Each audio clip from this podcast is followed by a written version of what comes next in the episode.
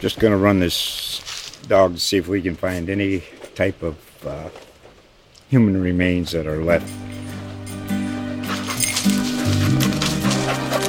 Listen to Where Secrets Go to Die The Disappearance of Derek Hennigan. From the Detroit Free Press, a new podcast set in the woods of Michigan's Upper Peninsula.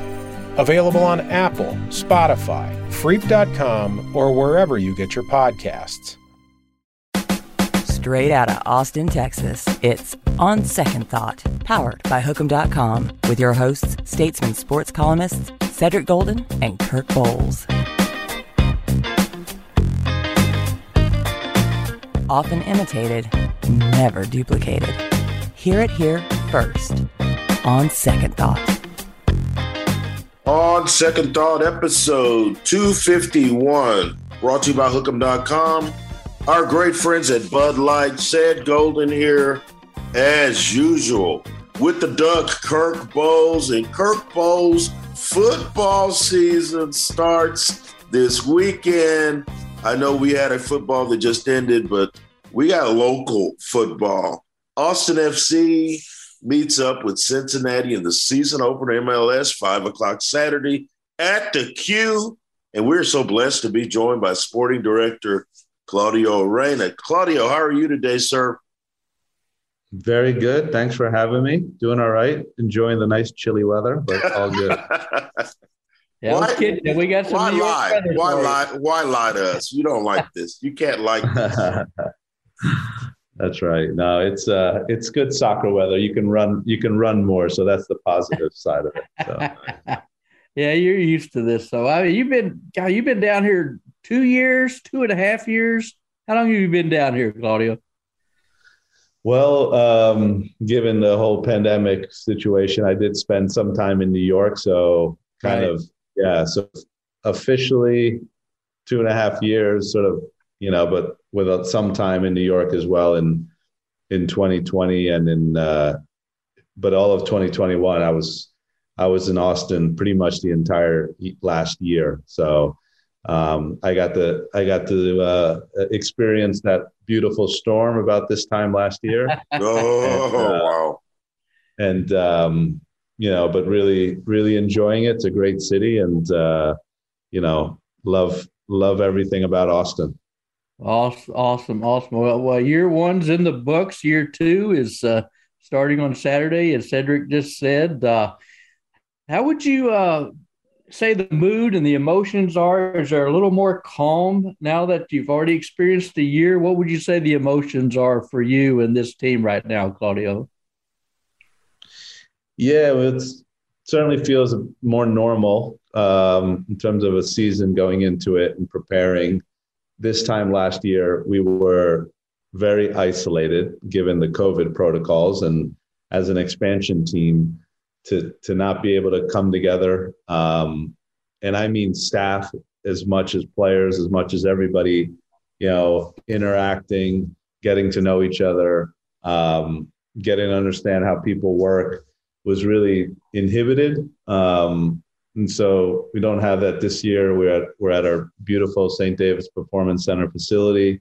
Um, you know, guys are settled, and there's just a better understanding of of how how things work. You know, and it's a sort of a big lift to get a franchise up and going and systems up and running. It isn't a snap of the finger type of uh, situation. So you know, it was it was it was unusual for sure last year. And then on top of it, we we we were on the road for nine of the first ten games, so the it was an unbalanced schedule where we had to really catch up in the summer and and um, you know and weren't able to play games like we are this weekend in February and March. So you know it's a lot of learnings, but absolutely so many high moments, exciting moments for the club.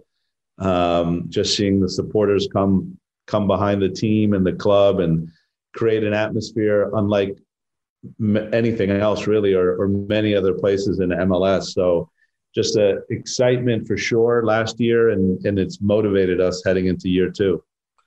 You know, you mentioned last season uh, opening up eight straight road games, which in my mind is just a it's a killer. I mean, uh, you'll call it what you want, but put you at a disadvantage early. Um, uh, even if it is the start of the season. Travel drains legs, and mm-hmm. you bet you spent a couple of months on the road and add in COVID. Uh, this season, you play five of your first eight at the house. Uh, how excited are the guys about sleeping in their own beds and, um, you know, not having to live in an airport for the first part of the season?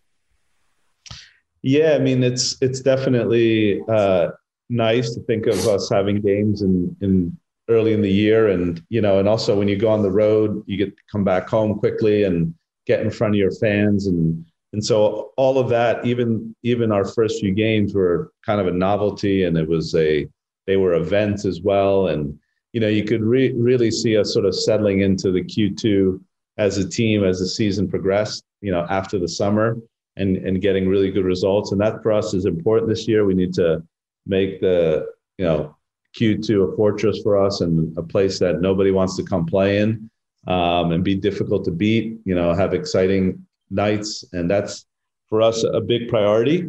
And and last year also, besides being on the road, you know, there was a lot of protocols in place where we had to fly in the day of games as well, um, which is very unusual if you're going to play uh, a team, you know, that's three hours away, two and a half hours. You typically go the night before. So there was there was a lot of like, you know, unusual situations. I mean, we never made excuses though, and I, that's what I really like about the boys and the coaching staff who just kept looking forward and you know and and so we're excited about this this this season so are you saying that you guys have to like fly into a, a, a road opponent? Did you go straight to the game and then check in the hotel after the game?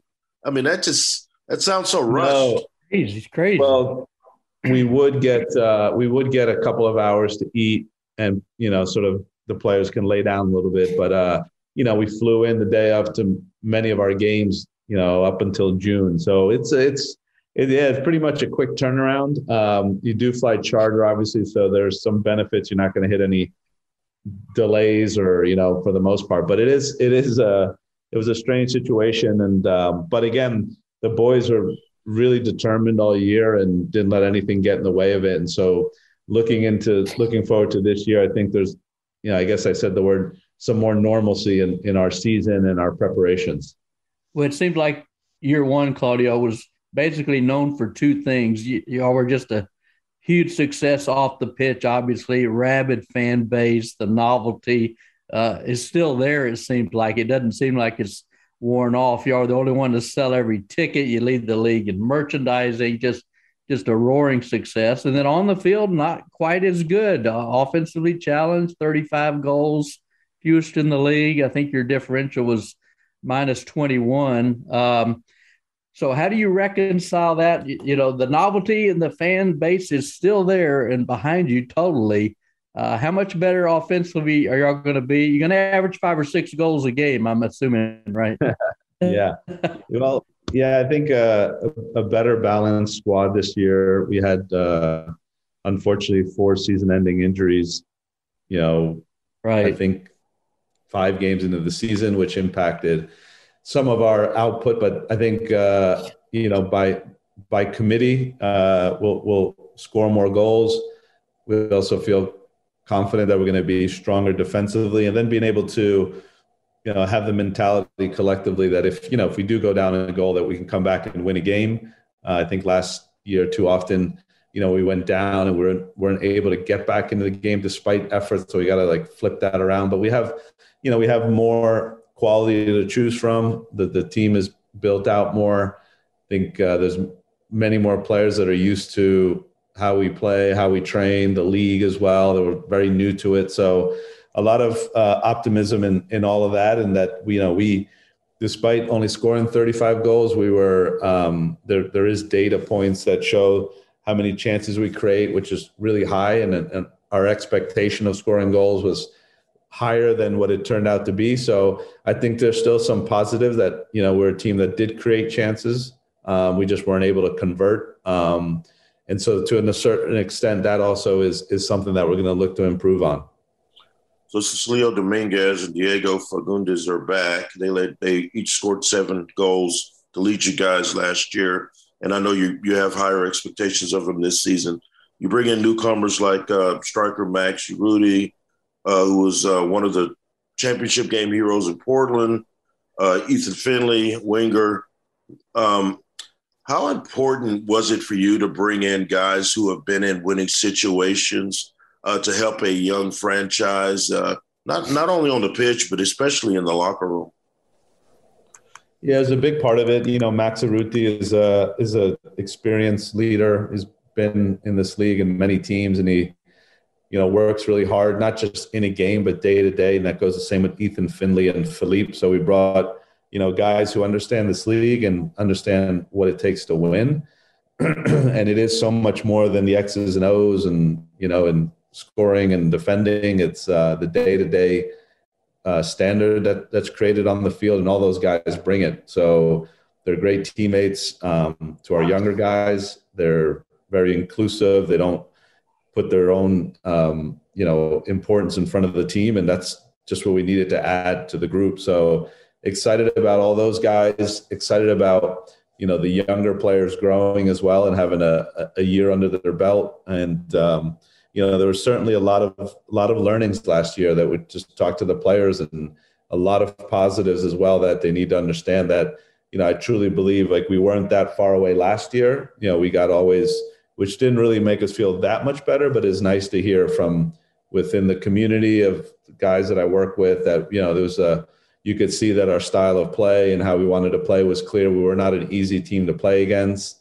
Um, you know, and, and so there's there's just that dialing it up in all aspects a little bit of dialing up across the board and will make a big difference and you know being extremely competitive is is something that we want to be we want to be a competitive team that you know just hates losing um, and and that's that's kind of what you're seeing and those guys that you mentioned are a big part of that one guy I like to talk about is Moussa Djitté. I mean, impressive specimen. I'm telling you, he, he said I've compared him to LeBron James. You look at him and boy, he's just built and uh, you know he's got a lot of potential. It seemed like a young guy didn't score a lot. Maybe kind of roamed around a little bit too much on the pitch. Uh, what do you look for from him?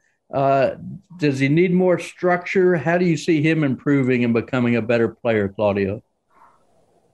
Well, I think Moussa, just from the experience of of uh, having been on our team and our league is going to benefit. Again, he's one that falls in the category of this is all new from moving from France and uh, new country, new league, and you know you could see him much more settled in now. And uh, he did make a big impact with his strength, and he's a different type of profile than a Max Urruti. So sometimes you need someone stronger who can hold the ball up and and let your attack join in the rest of your teammates, and he does that. But he does have quality to score as well. And you know, for him, it's it's a big adjustment off the field that he's improving on, and you know, learning the language, and soon having his family over as well. His wife, we're trying to get her over here. So these are these are some sort of uh, behind the scenes, sort of private, you know, kind of situations as well that we're we're trying to work on. Does he speak Texan yet, Claudio? uh, I do any of us. There, he's getting there. He speaks uh, French and a little bit of English, so, but he may, may learn Texan, is right. Uh, we, we both speak a little bit of English as well, just a little bit. and then Sebastian Driussi, uh, what are you looking for him? What kind of uh, impact do you think he'll have on the season this year? Well, Sebastian's a special player, and his quality and creating chances, but he also works for the team. All around, he's a fantastic player. I don't want to just put him in the category as a as an offensive sort of player, but that is certainly where we'll be leaning on him to be the the player that unlocks defenses with assist, with great runs. He's he makes really good runs into the box. But again, I don't want to you know underestimate uh, his his ability to work for the team, which really sets tone for us. He's a hardworking player and and a great guy who's really enjoying his time, and he can really be a big impact player, not only for us but in MLS as well.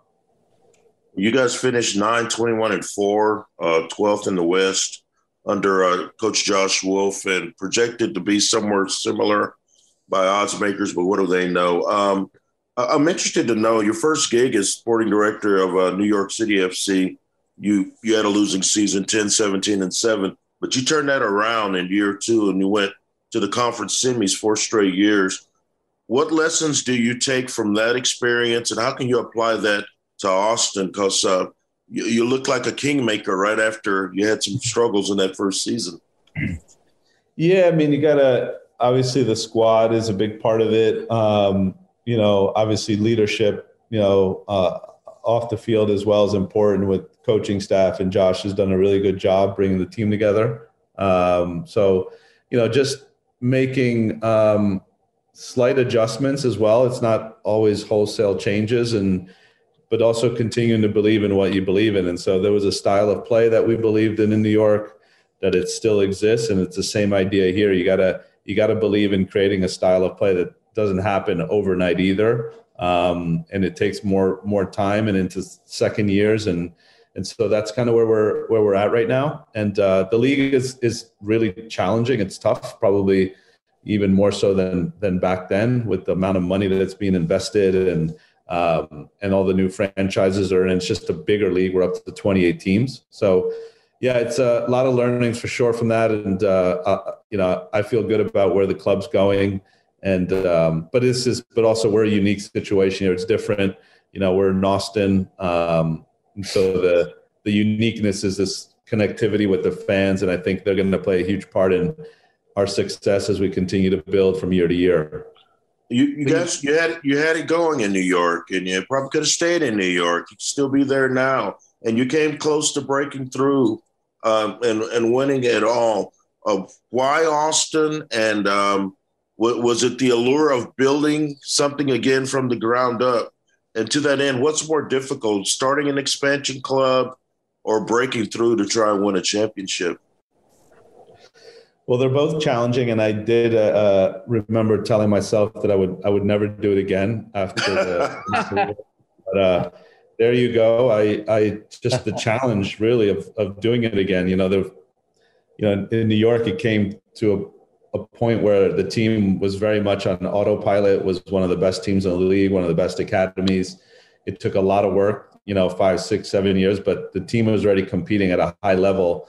Um, and so just felt like a, a great opportunity, a new life challenge, and being able to move somewhere I've never lived. And, and then, of course, the, the leadership we have here with our ownership and the potential of doing something unique in a great city like Austin was really enticing and you know and it was just a, a new challenge more than more than anything. Just again the the amount of work. And again I've been reminded quickly that it's it's certainly not easy but we're moving in the right direction and we have all the pieces here to to be a successful club. And I guess one of the goals is not just a sort of a success for one year but really year on year that you continue to build and and compete in a very competitive league all the time. That that's that's our goal really is have consistency and compete year in and year out, and not just sort of every other year. Um, you know, so that that that ultimately is what we're trying to build here. There's so much more still to be done with our academy. We're starting a, a second team next year, um, and our first team obviously being the priority to to continue to move that along. But you know, we have a lot of good pieces and good people here. Um, and we have the fan base, incredible home and Q2 Stadium. So, yeah, everything's in place here. And for me, it was just an amazing opportunity to try to bring my experiences and expertises from my life and career to a new area and just bring people together. Really, it's there's there's no secret. It's always about bringing everybody together and learning from mistakes. And you know, it's not easy. None of this is easy for sure. Else we wouldn't be doing it. But you know, it's it's certainly challenging. A lot of fun to to kind of get the opportunity to do something like this again. You mentioned Josh uh, a couple times, Claudio. Uh, being a head coach in the league is obviously different than, than being an assistant, and you know you're an old teammate of of Josh's. So, what were his struggles like, and the growing pains as being a head coach in the MLS? How do you think he'll be different this season? I think it'll be different just from the experience he had. Really, again, you, you there's nothing like going through it, and I think we all can ex- kind of share that in whatever we do. And he was an assistant coach, uh, a very good one, running practices, being around players. But regardless, it still doesn't prepare you for being the head coach. And so there's, you know, he realized that he's he self reflects all the time and and you could just see how he got better as the year went on. And then being able to have the off season to look back and see the areas that could be improved upon. And, you know, but again, it's just experience. And I've spoke to many, many, many coaches over, over uh, my career. And, you know, they all tell you that first year is unlike any other. And so he had to kind of go through it really. That's, there's no other way to say it. You got to be able to kind of, uh, fall over a little bit and like learn and but the good thing is always was leaning on whether it was assistant coaches and other staff to continue to improve on on how to make the day to day better and prepare for each game. and you can see them much more comfortable going into this year. You know, just just for having the experience more than anything else. Well, that's one for me, uh, and this is on a personal note. I was uh, just doing a little research. Your son is a midfielder for for a German team, uh, Borussia Dortmund under 19. How often do you and your wife uh, get to see him? And uh, where do you guys live in the off season? And uh, what's that family dynamic like with him traveling all over Europe? Yeah, well, he lives in Europe, so he plays in Germany, and yeah, he's uh, far away, seven hours time zone, so it's it's not easy. We speak every day. I have uh, two kids here, so Austin is home for us. So we we sometimes go to Florida, New York, and during holidays, but we're very much Austinites now. And yeah, we we try to interchange the, the times to go over and visit him. My wife is there now um, for a few weeks, and I'll try to get over. I have I have fewer days available to squeeze it in, but I will try to get over and see him. Uh, actually, maybe pretty soon. So you know, it's fun. You know, we miss him. We're a tight family, and so it's tough to not being able to be around him and help him because he's still just 19 years old.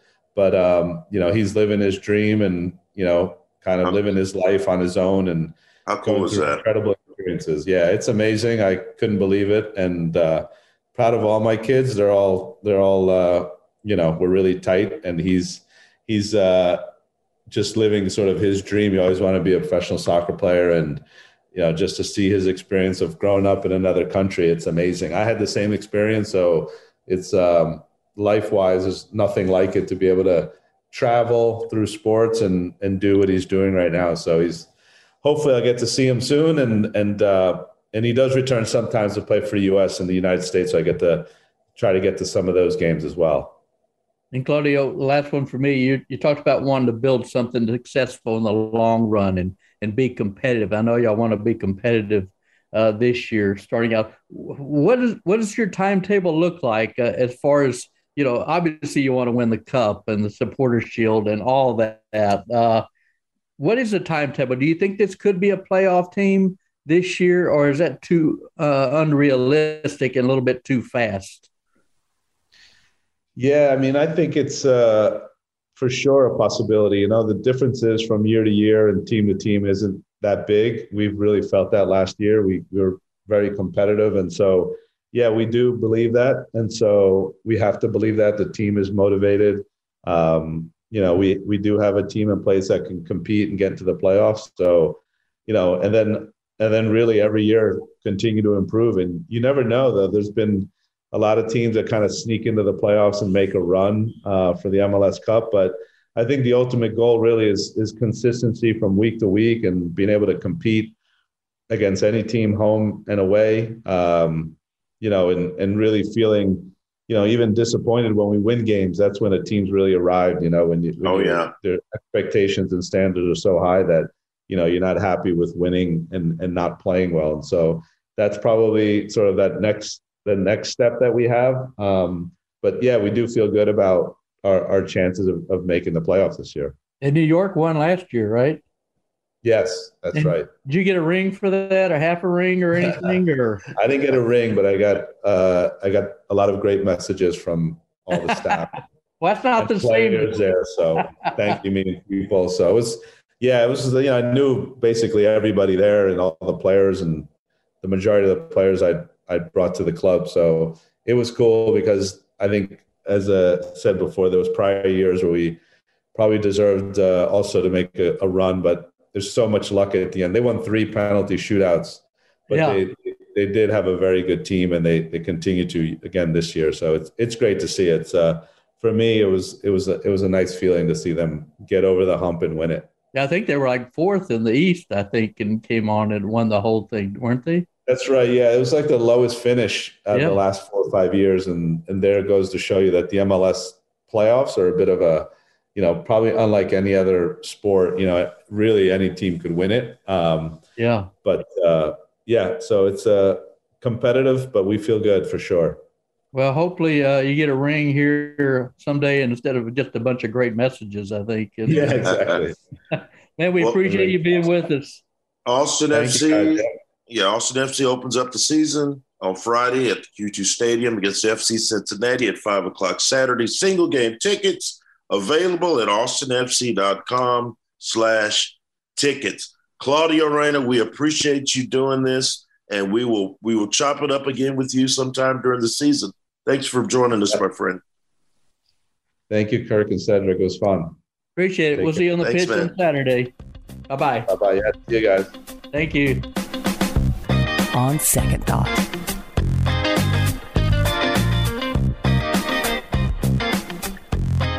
Duck, great soccer conversations with Claudio Reyna, but let's take it to the diamond, where Diamond Danny Davis joins us, and we got we got plenty to talk about. Uh, we're go, we're going to go baseball first, and then we're going to go fiery Vic Schaefer second, and a little bit of softball third.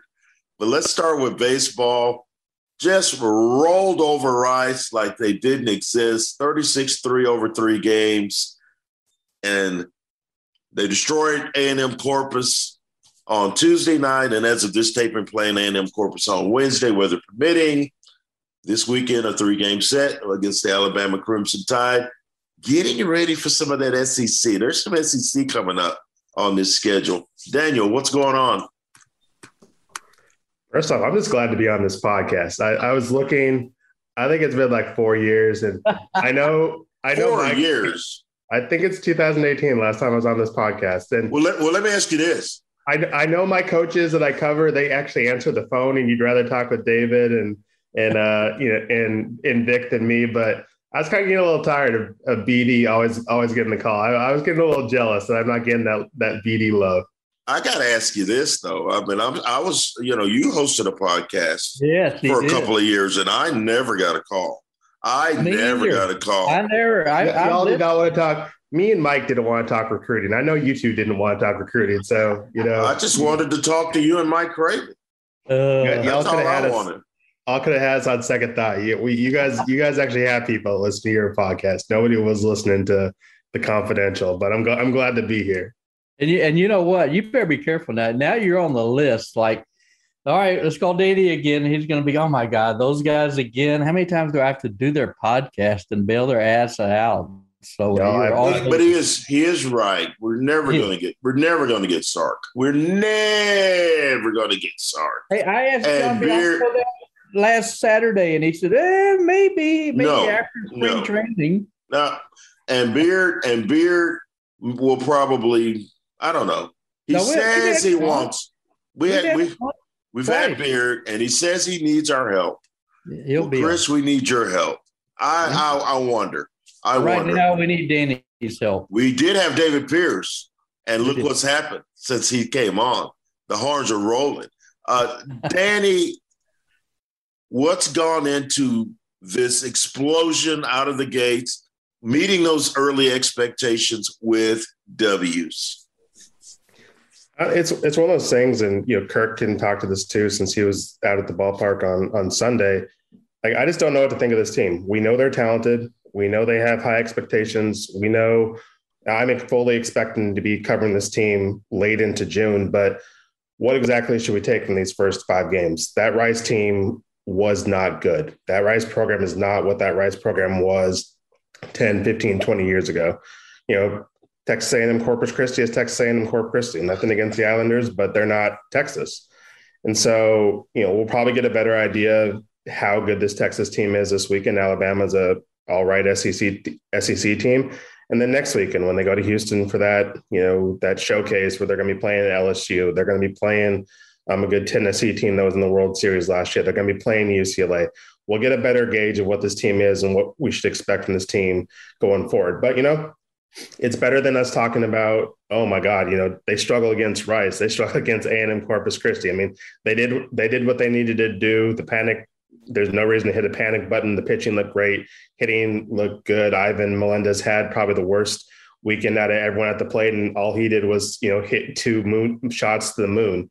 Um, when he when he did did get hits, they took walks. They you know played a pretty. There was one error I think defensively, and that was a ball that maybe could have been scooped. Um, if that was Zach Zubia or you know someone who was more experienced at first base, but Ivan's kind of getting accustomed to that position and getting used to it. So you know this team is what we expect them to be. There's no reason to be concerned, and you know we'll see when they actually have to face better competition, just where they're at. But you know, if, if you thought Texas was going to Omaha, you still think Texas is going to Omaha, and there's no reason to be concerned about the Horns based off their first uh, four or five games. Yeah, that, that was like a perfect weekend. And, and Danny's right, said, I mean, this is not your Wayne Graham's Rice team. And you know what's funny, Danny, is that, you know, you look at they had transferred Woodcocks from, I think, Texas Tech, and they had a Clemson transfer, an A&M transfer, but they got a new coach, you know, the great Jose Cruz Jr. So uh, they. Is he uh, great or is his dad great? He I was mean- great too. He was great in college. He wasn't a great pro. but- He took he took Uh, Huston Street deep. I was at that Yeah. game. Yeah, he was a for a heck of a college talent, but it, this was a below average Rice team. I mean, to give, I think it was what twenty eight walks and hit six batters. That's atrocious. But like like Danny said, they started last year zero and three. Yeah, we're going uh oh, you know, against three SEC teams. So and they're building confidence now. And the other thing, boy, they got some pitching depth, don't they, Danny? Uh, you know, I saw Duplantier look great on was that Friday or Saturday, and then looked great against A&M Corpus Christi. But he's a he's a a big guy who could help him, can he? Yeah, Dre pitched on uh, Saturday, gave him an inning, was electric. I think two strikeouts and a ground out to I think it was third base. And then last night, um, I think his start was four innings and looked looked good. Gave up Yeah. a couple uh, infield singles or whatever that was. So, I mean, he's looked good. Um, you know, they're going to need him out of the bullpen. If they can give him a couple of midweek starts, that'd be that'd be good too. Travis Sthele has looked really good. Um, you know, in his two appearances, they probably overextended him a little bit in the Friday in the Friday uh, you know, Friday appearance because he's really good for two, and then kind of ran into, into some trouble in the ninth when he went out for a third a third inning. Um, they're we didn't really even see Aaron Nixon. I mean, Aaron Nixon came in for a pity appearance on Sunday just because I needed him to get some work throws done in. during the weekend, and Yeah, he's going to be their arm. their big arm. So. I mean, they have arms for days. Um, they have some youth, some young guys coming up who are going to need some work in some of these midweek games. So, pitching was never supposed to be the problem. It wasn't the problem last year. Um, it shouldn't have been a problem this year, even though Ty Madden's um, no longer at Texas. It- you know, I think the big concern was hey, how can this team hit? How how are they going to do offensively? And they certainly have answered all the questions so far. But once again, you know, I don't know if the pitching they're seeing is much better than if they scrimmaged like Travis High School um, down the road. So we'll see how they do um, against some uh, against some better pitching because in the past strikeouts have been a problem. You know, hitting with some runners in scoring positions have been a problem, and they did have a a couple issues in their first couple of games. But once again, it's I'm trying to do the math in my head, and I'm not the math teacher in my family, but it's like 46 to three um, over the first four games. So Wow. offense has not been an issue so far. and you know, David Pierce was on with us uh, last week and told us, you know, about their defense and how strong they are up the middle. You know, with Daly and Faltine, you know, maybe the best double play duo in the nation. You got Hodo moved over to center, which is, you know, I don't know if it's an upgrade over Antico, but Pierce is just raving about him, and then Silas Ardoin behind the plate. So you're right; they got it all rolling, and it's. uh I don't know how good Alabama is. Do you got any early word on them? Uh, will that be a, a a strong test for the Horns? You think, Danny? Stronger than They- Rice. They start, yeah. I mean, it's, that's the thing. They started three and zero. I think they swept uh, Xavier. I didn't check this morning to see how they did last night in their midweeks. They had two midweeks this week, um, but they're better than Rice. And this is an SEC team. This is the competition Texas is going to be facing in a couple a couple of seasons. And this is a team that's used to playing the Arkansas, used to playing the LSU's, used to playing the Tennessee. So, you know, they may not be a College World Series team. They may not, may not be an NCAA tournament team, but they're going to be a battle tested program that Texas going forward is going to need to beat um, in conference play. So, this is a better test than what Texas um, has gotten. It wouldn't be surprised if Alabama took one from the horns. You know, this is a you know a quality D1 team, but you know it's a better test than what Texas had um, to start the season, and I'm sure those guys are excited to actually play a team like Alabama as opposed Absolutely. to playing a team like Rice. Absolutely, it is definitely Texas's best chance to beat Alabama in something in 2022. I will say that, Danny. I will say that. Hopefully, hopefully we'll all be uh, convening this fall for a rematch in another sport. But uh, got to ask you about Pete Hansen. Uh, I mean, we we've seen we've seen some real bulldog Friday night starters. He's a bulldog mentally, but but he's not bringing it 93, 94 miles an hour. He ain't Ty Madden.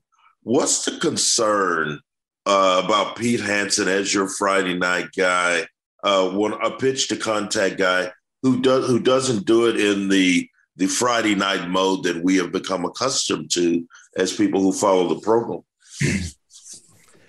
I'm not sure if I necessarily have a concern with Pete Hansen. Um, to be honest, I kind of find that the concept of the Friday night guy to be a little overrated.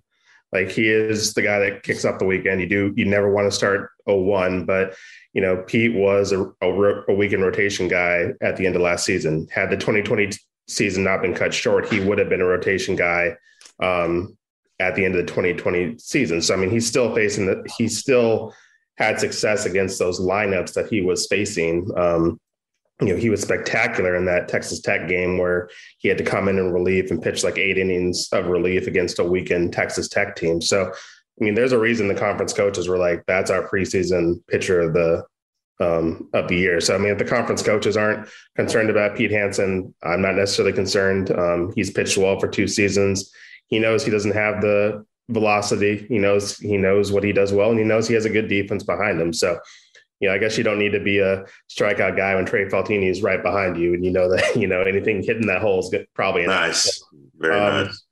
You know, you know, Pete is Pete. If they, if they do have an issue and they want to kind of mix around the rotation, it's not like Tristan Stevens behind him is a a power guy. You know, he's a quick working I'm just going to get right. contact and get out of here guy. And Tanner Witt, you know, maybe by the end of the season, Tanner's developed in that Friday guy and that can mix and match a little bit. But, you know, Pete Hansen's fine. He's been fine for two years. And um, I don't think they're overly concerned that he's not going to strike out 12 like Ty Madden. You know, there's other ways to get through a baseball baseball game. And Pete Hansen's kind of done that these past two years. And he did just fine in, you know, the opening day start. And I expect to see more of that from him going forward.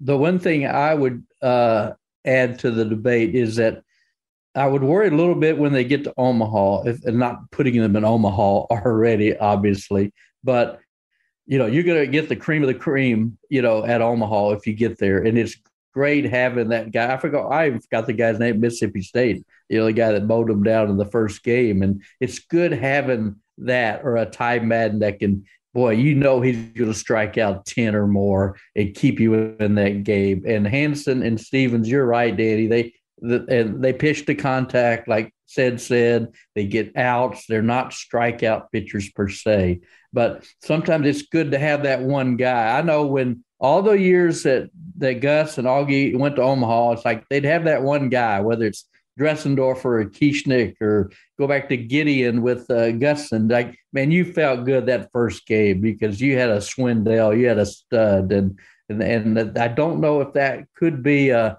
not so much a liability, but just a question mark I'd have just to file away, uh, you know, for June. Uh, I I think we'd be remiss before we go to another sport and not mentioning Melendez. Wow, I was so thoroughly impressed and said you were, I'm sure, watching on TV. Oh, yes, I, I, was. I don't know what Moreland and uh, uh, Zeke said afterward. I interviewed him afterward. and, and Zeke, you. Zeke Swindell was telling me, he said, Yeah, he hits those. And Keith and I just look at uh, each other and go, Oh, wow. He's not, sw- he's not swinging hard. No, he's such an effortless swing, and he was not swinging hard. So. But he didn't hit a home run Tuesday night, did he, Danny? So I don't know why he's not hitting a home run every game. I mean, you know, I mean, I, this guy.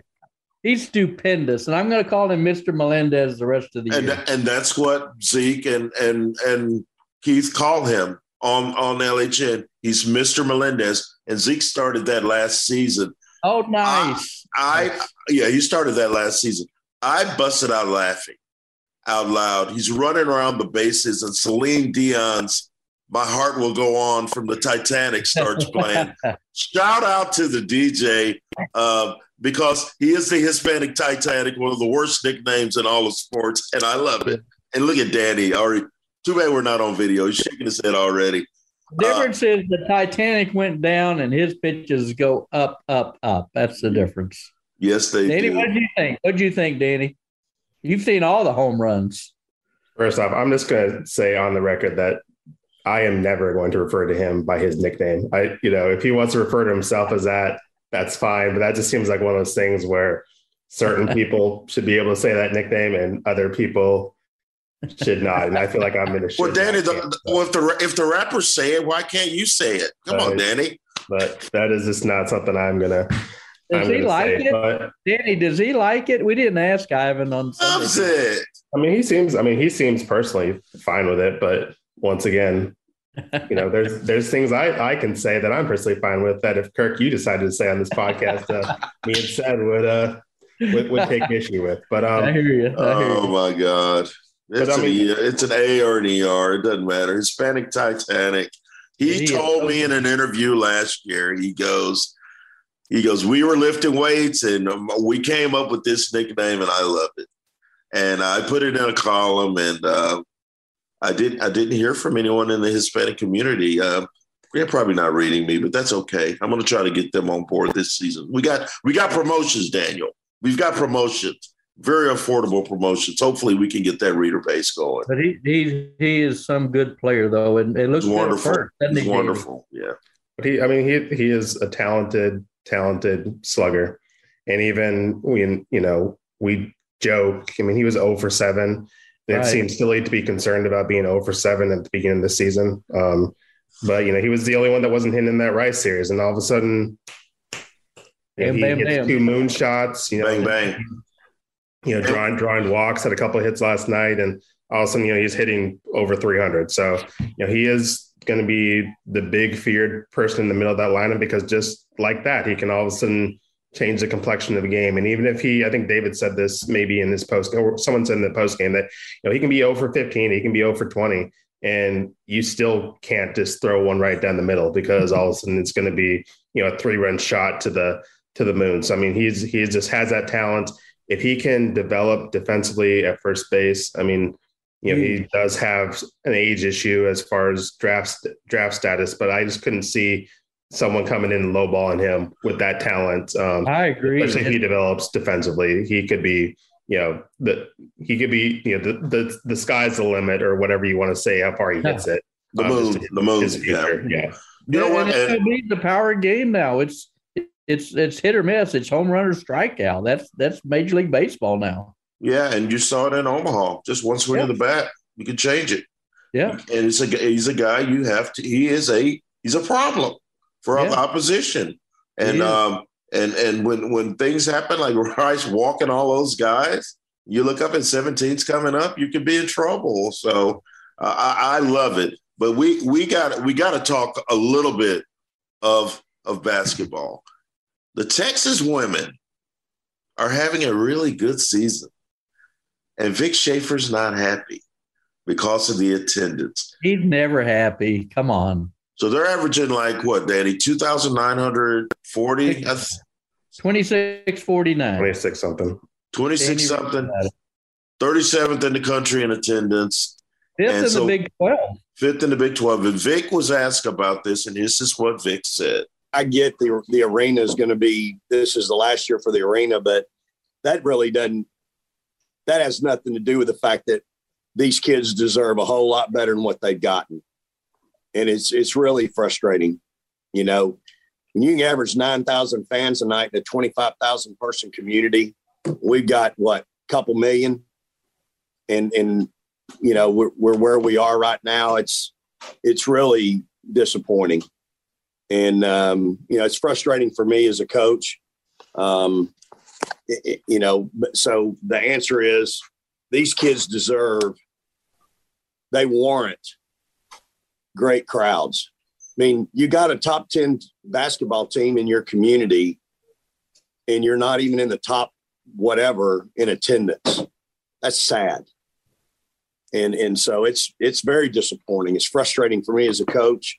Um, you know, these kids deserve better. They're fun to watch. Uh, I love coaching them, but they play an exciting brand. We ain't out there standing around some high school two three zone playing hope you miss defense. Um, we're playing our rear off. These kids are playing their tail off. They're they're tough. They're aggressive. They're physical. When you walk out of this arena, whether you got a son or a daughter, you can't help but look at those kids and go, "Hey, I want you to play like Rory Harmon. I want you to play like Audrey Warren. I want you to to play as hard as she does. I want you to be physical and aggressive. I want you to play as hard on both ends as as Joe. You know, I've heard all the excuses. I, I get all that, but there's no excuse for it. None. And I think we can all share in the responsibility and the accountability of why it hasn't happened. And um, you guys can tell in my voice that's it's a real frustrating part for me because it's not like that a whole lot of you know everywhere else. It just seems to be an issue here for our team, and that's that's not good. So, Danny, uh, he's really he's written Vic is PO'd about this, and the, message is number one: you don't you're not in Stark Vegas anymore and there's not a lot to do in Stark Vegas. So they they came to those games, and he had a he had all Americans on that team, and they play for national titles. This is a new gig. This is a new city. I was at the Iowa State game, and I, I Danny, I said by you, and I, I was shocked. There was no one there, and that's a quality team. Uh, is is he making too much of this? And can he not? I mean, is he wasting time trying to control something he cannot control? I mean, he's probably wasting his time um, because this isn't a Vic Schaefer problem. Karen had issues. Um, I wasn't around for Gail, but I'm sure Gail had issues um, bringing him people. Gail, Gail, was the issue. But go ahead. Um, Too soon. But I mean, there is a long list of excuses and reasons for the attendance. I mean, you we can't overlook the fact that this is still a pandemic, and the Texas women basketball fans tend to be a little bit older, um, so that may be keeping some people away. Um, Texas's non-conference home schedule. Um, I don't know what what words I'm allowed to say on this podcast, but it it's it was not a good um, non-conference schedule. I mean, and part of that wasn't Vic's fault because they had to go to A and M, they had to go to Stanford, um, Arizona. They have to go back to Arizona next year. So I mean, some of the games, Tennessee, they had to go to Tennessee. So some of those games that would have been marquee home match matchups that unfortunately were home matchups last year during the midst of the pandemic just weren't um, on this year's home schedule. Um, but you know, some of it is also on the fans. You know, to be quite honest, to be blunt, and I don't care if fans get angry at me saying that. I mean, you have some Texas fans that are just lame, and especially they're lame when it comes to um, women's sports here at Texas. They don't support this women's team. Um, they do not support the volleyball team. I mean, those last couple volleyball matches in the NCAA tournament were incredible. Um, said you were there for for some of those. You saw those, but Jerritt Elliott was having to beg fans to show up to the first and second round for the number. They're either number one or number two going into the tournament. They're, they're an exciting um, team. They have excellent young women who are excellent young role models, and they're having having to beg people to show up to to fill a four thousand um, seat venue. And to me, that that's just lame. I mean, you'd rather go see Chris Beard Chris Beard's boring basketball team lose. Um, you, you'll pack into that, but you won't go see a a winning um, volleyball program. And, you know, so part of this is on the fans. Part of this is just, you know, whatever the excuses are. And then also part of it's on Vic and part of it's on Texas. The promotions have not been spectacular for this team.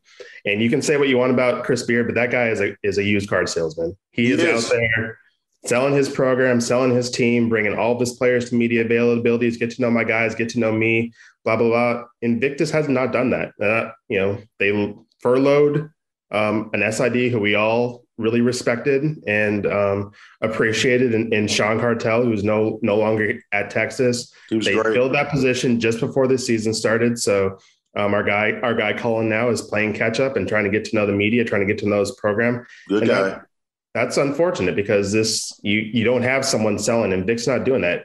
You know, Vic, you know, he half his press conferences have been over Zoom. That makes for terrible video for the evening new newscast. It makes for terrible interactions between us and his players. Um, there's some players we haven't even met this season, and that's unfortunate because you know you get those players out in front of cameras. The you know fans get to know them a little bit. You know these are all young women who are very engaging, very you know they they they're you know good stories, and you know unfortunately the the fan base hasn't got to know them. Um, you know we were a little annoyed the other night when we were at the um, I guess was the Iowa State game, and they took 45 minutes to get to post game. And you know while the fans may not care, and that's your job, blah blah blah. You know that is going to drive away some media because there's going to be some people who like why do I want to cover this? I'm going to be at the stadium waiting around for you know Vic and his players 45 minutes after the game, and I can be at home not doing this. And so I think overall, all this stuff combined probably has something to do with it. I don't know if everything was going swimmingly, if this team would be um, drawing 5,000 people a game, but it does say something that Toledo is drawing more fans in Texas. That um, I, I, I, I had a list. There's three really random schools that were outdrawing Texas. Texas should never be the fifth most. Um, t- Texas should never be num- number five in the Big Twelve. Big Twelve in attendance. That's that's embarrassing. That that if you're if you're a Texas fan, you see that you should be embarrassed. Iowa State's always going to be number one because they love women's basketball and Ames, but Baylor should be above Texas because they've been so spectacular recently. But after that, I mean, come on. I mean, what what are what are you? How can you call yourself a fan and take pride in your burnt orange nation? You know, eyes of Texas, all this nonsense that we've had to deal with for the past two years, and then be like, you know, I'm only going to root for a couple of the teams. Like I, I ha- have some pride, Texas fans. Um, and so, I mean, you just combine all that stuff. I can see why Vic's upset, but you know, Vic also needs to shoulder some of this blame. CDC needs to shoulder some of this blame. Hey, hey, Texas hey. fans need to shoulder some of this blame because it's all, you know, there's a reason why Chris Beard's team, which is ranked lower, and to be honest, I don't think has nearly the March potential. There's a reason why they are outdrawing this um, women's team. And it's not just because it's a better brand of basketball or whatever lame excuse um, you know, people want to post to my mentions. I'm done. Sorry. That's my my wife told me to come on here and not ramble, and I just went on for about five minutes, but that's just kind of how I feel about the whole situation. So I'm sorry, honey. Don't glare at me while you're listening to this. Chastity, he doesn't know how to control himself, and that's what I told Kirk. That's why he's never going to be on this podcast ever again. Yes, he is. Because let me say this: that was I love that. I, that was as He's right. He's right. He's right. I've ever heard about the Texas fans and why they do or do not come out. Danny, you know, my hats off to you. You nailed it. It is lame that they don't support them. And yeah, we they can say, "Oh, don't tell me how to spend my money." I go, "Okay, we we shouldn't tell you how to spend your money, but if you're that fan base that everybody says, "Oh, we got the best fan base in America," you don't ever hear Longhorn athletes or coaches saying we got the best fan base in America because they don't. We know it. And uh, and part of it is women's basketball. All you got to do is turn on Sports Center any day of the week and wait and see is there any women's basketball highlights? You'll see some, but it's not like the men. It always looks worse in the Erwin Center because that thing holds 16 and a half thousand. Hopefully that'll be better than the Moody Center. But Danny, you're right. I mean, you're right. You're right. I mean, uh, uh, volleyball, uh, they come out for baseball. You know, Danny and I were there for the Rice weekend, and what they have 21,000, Danny? It's seven thousand plus each each night. Yeah. 21,000 for three games against a bad Rice team. It's great. And and the weather wasn't great. It was nice, but it, it could be a little chilly. And they love. They love it. They, they just support it. baseball. It- it's it. like football and then baseball, and then it's like everything else. And they're kind of coming to the basketball this year because Beard's done a great job promoting them from mimosas to parties at the tower to wine and cheese, you know, the whole thing. but it's also because of Texas Tech and Kansas coming in. Let's be honest. So, Danny, I, I salute you. I appreciate you touched all the bases. They can do a better job promoting, uh, and and and and like I say, get to the press conference ten minutes later. You don't need to hang back with other duties for forty five minutes and then complain about the coverage. Okay, you can't always have it both ways. So Danny, if you need me to give a note to Chastity, I will. Sid and I will both sign off on it. So I'm not doing it. Uh, I will. I will. I thought yes, Danny, Chastity, Chastity, and Cedric are in lockstep on this. But I actually just looked it up. Toledo is averaging more fans in Texas. Yeah. Middle Tennessee is averaging more fans Woo. in Texas. And New Mexico is averaging more fans in Texas. And I know people are going to be like, "Well, there's more to do in Austin than there is right. to do in those places." But guess what? You know, there's a lot. There's a lot of stuff to do in a lot of places. You know, this is 2022, we have 4,000 different streaming services. People can in, have gotten used to entertaining themselves. There's places to eat and go out in all these places, and these people are choosing to go to um, watch basketball. I went to the University of Montana.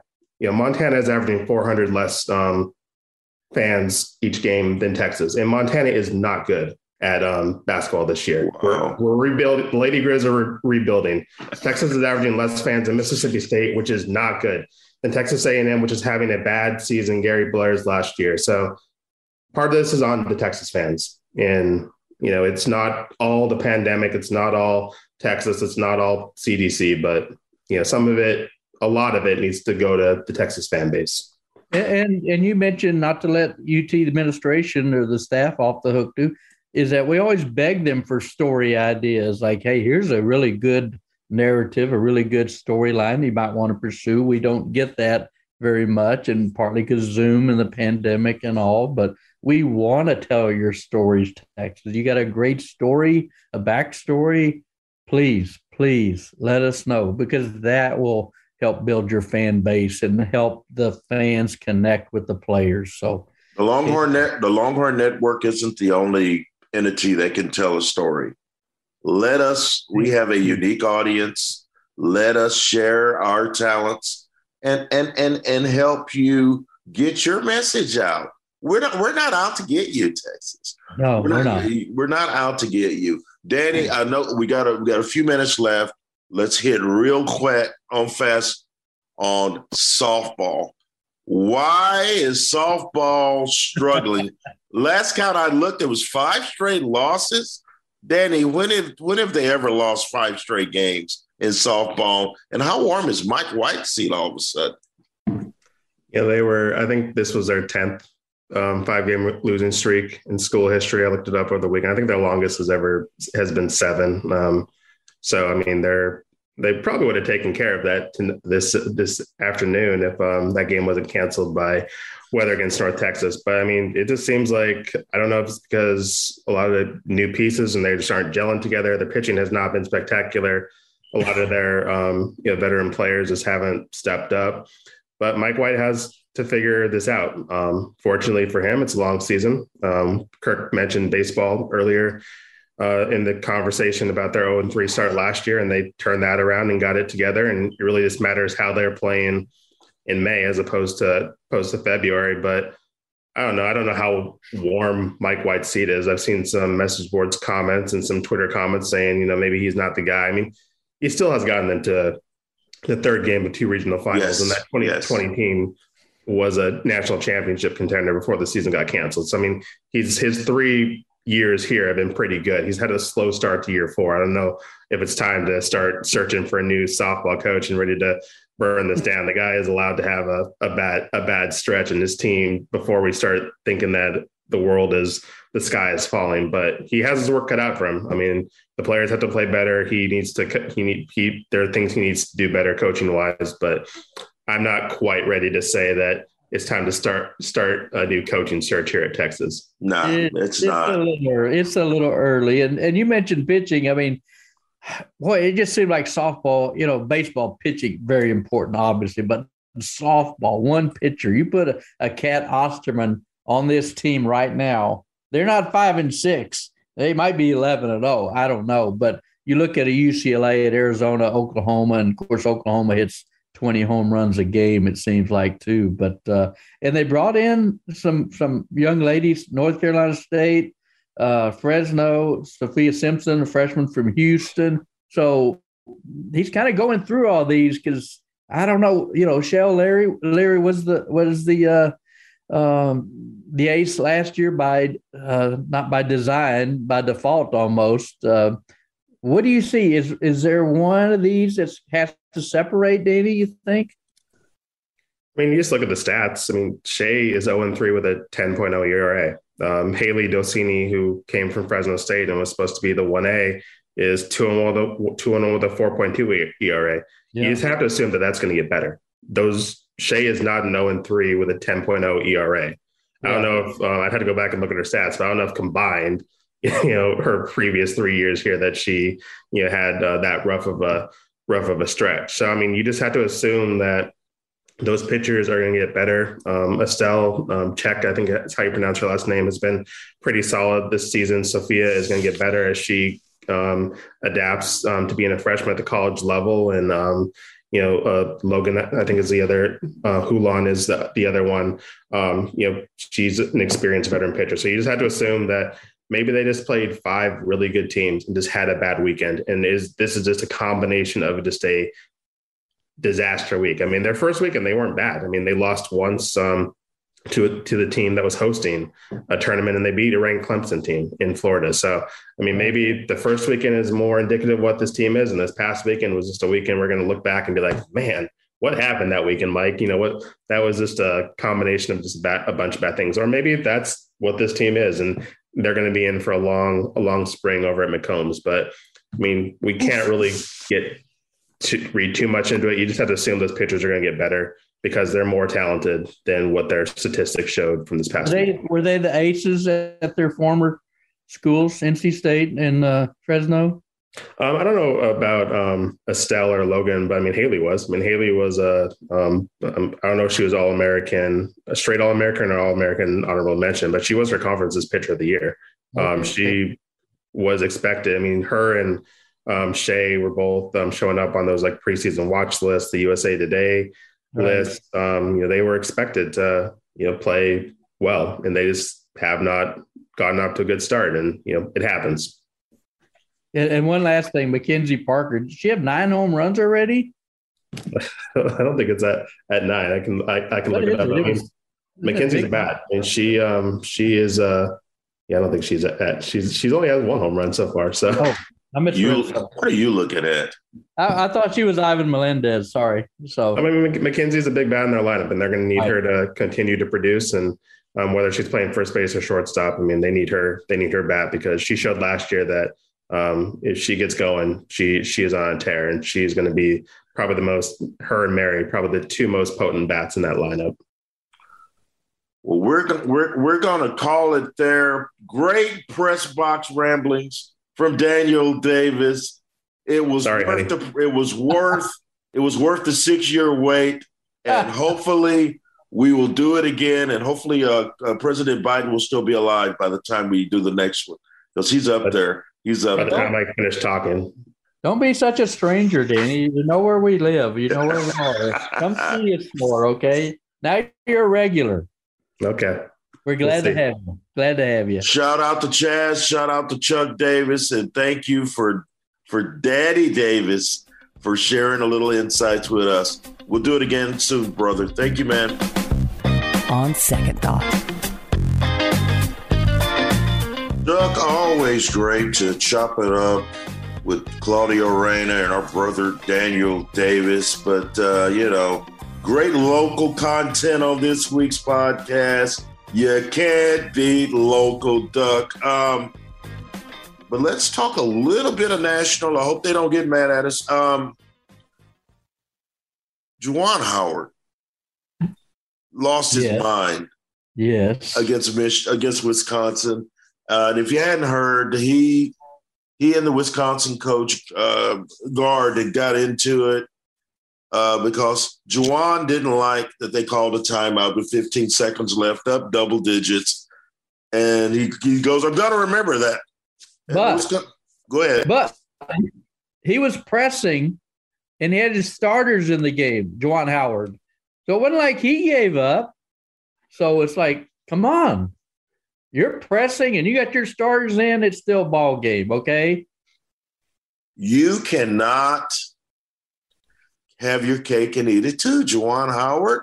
And I know that there are people that are calling for his neck. He got suspended for the rest of the regular season and will be back for the Big Ten tournament and NCAA's if they get in. Shouldn't but, be, but he shouldn't be. You can't put your hands.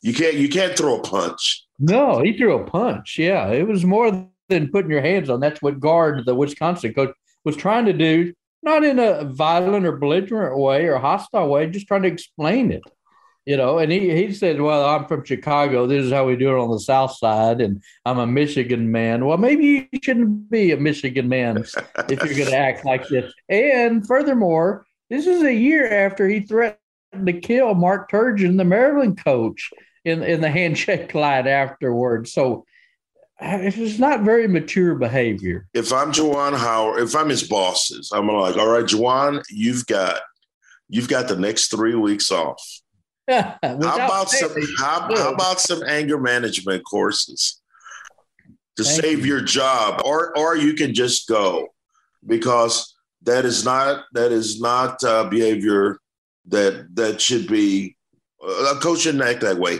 these guys are educators and when i say a coach is an educator you're teaching your young men how to live and Juwan Howard's been a good guy. Uh, and he was, yeah. he was a, a solid guy in, in, in, the, in the long NBA career.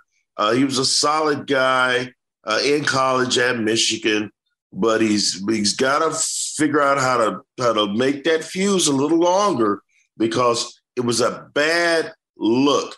Now, Duck, I got to ask you this before we get out of here. Um, there are people out there that real that are talking like about we should get rid of the handshake line. I think that is the biggest load of BS that I've that I've ever heard. You don't get rid of the handshake line because this is supposed to be sports, and sports is supposed to be sportsmanlike. After it's over, Duck. Now I'm go- I'm I'm coming after you as hard as I can during the game, but once it's over, suck it up. If you kick my butt, fine. But you, but then you shake my hand and we go on to the next one. They do the handshake line in the hockey. You can't get any more physical than, than that. Those are guys that want to take your your your head off and rearrange your your teeth, and and they go through a handshake line. And uh, yeah, it's ridiculous. I, I, mentioned that in my nine things this week. It was I ran yesterday's paper, Hook'em.com. You can get it for what twenty two bucks for six months or a great deal. You need to go on there. So we need to pitch that. But uh, Vic Schaefer, who we just talked about with Danny Davis, you know, had his own issue with Texas Tech in the in the uh, handshake line up in Lubbock. So it's like, remember who the adults are here. Keep your composure. You are the role models for these players that you coach. And this and Juwan Howard is just lucky as hell because this is his second offense. And a lot of people don't get three chances. And it's lucky for him that he is a Michigan man and they love him up there. But and I couldn't believe they they find uh, Gard the Wisconsin coach ten G's. You know what? What did he do? I don't think he did anything. Uh, I don't either, but I, I, I did read that he was staring down Juwan and, and Michigan as they left the court. what is oh, what, oh, well, what, good. whatever. Yeah whatever on that.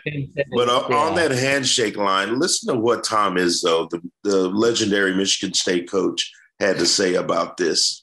That to me would be the biggest farce, joke, ridiculous nature of anything I've ever heard of. We've already taught these poor 18 year olds that when, when, you know, you're told to go to class and you don't like it, you can leave. We've already told these kids if you're not happy, you can do something else.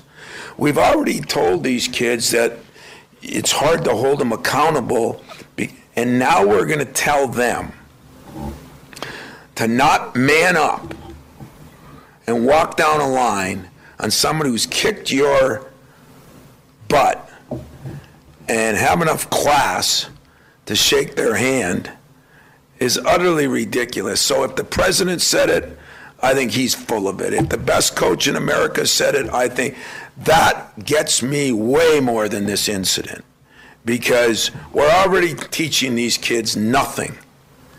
And then we're going to do something like that. Perfectly put, Duck. He gets it. He has won at the highest level. And I watched Tom Izzo's Michigan State team get their doors blown off Tuesday night by Fran McCaffery's Iowa team. And guess what? He shook hands with Fran McCaffrey after the game. He did.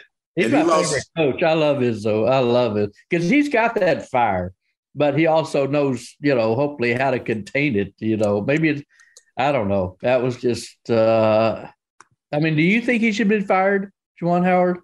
Uh, Third, second offense. no, I think he should have been set down for the rest of this season. All Yeah. of it. All of it, but not fired. Not Yeah. fired. Not fired. Right. But but you but you don't throw a punch. I mean, you just No. and you know what? He he opened his hand at the last second. He knows he shouldn't have done it.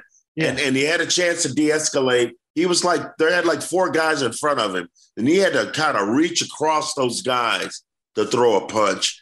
You just can't do that, Juwan. I know it's a high pressure game.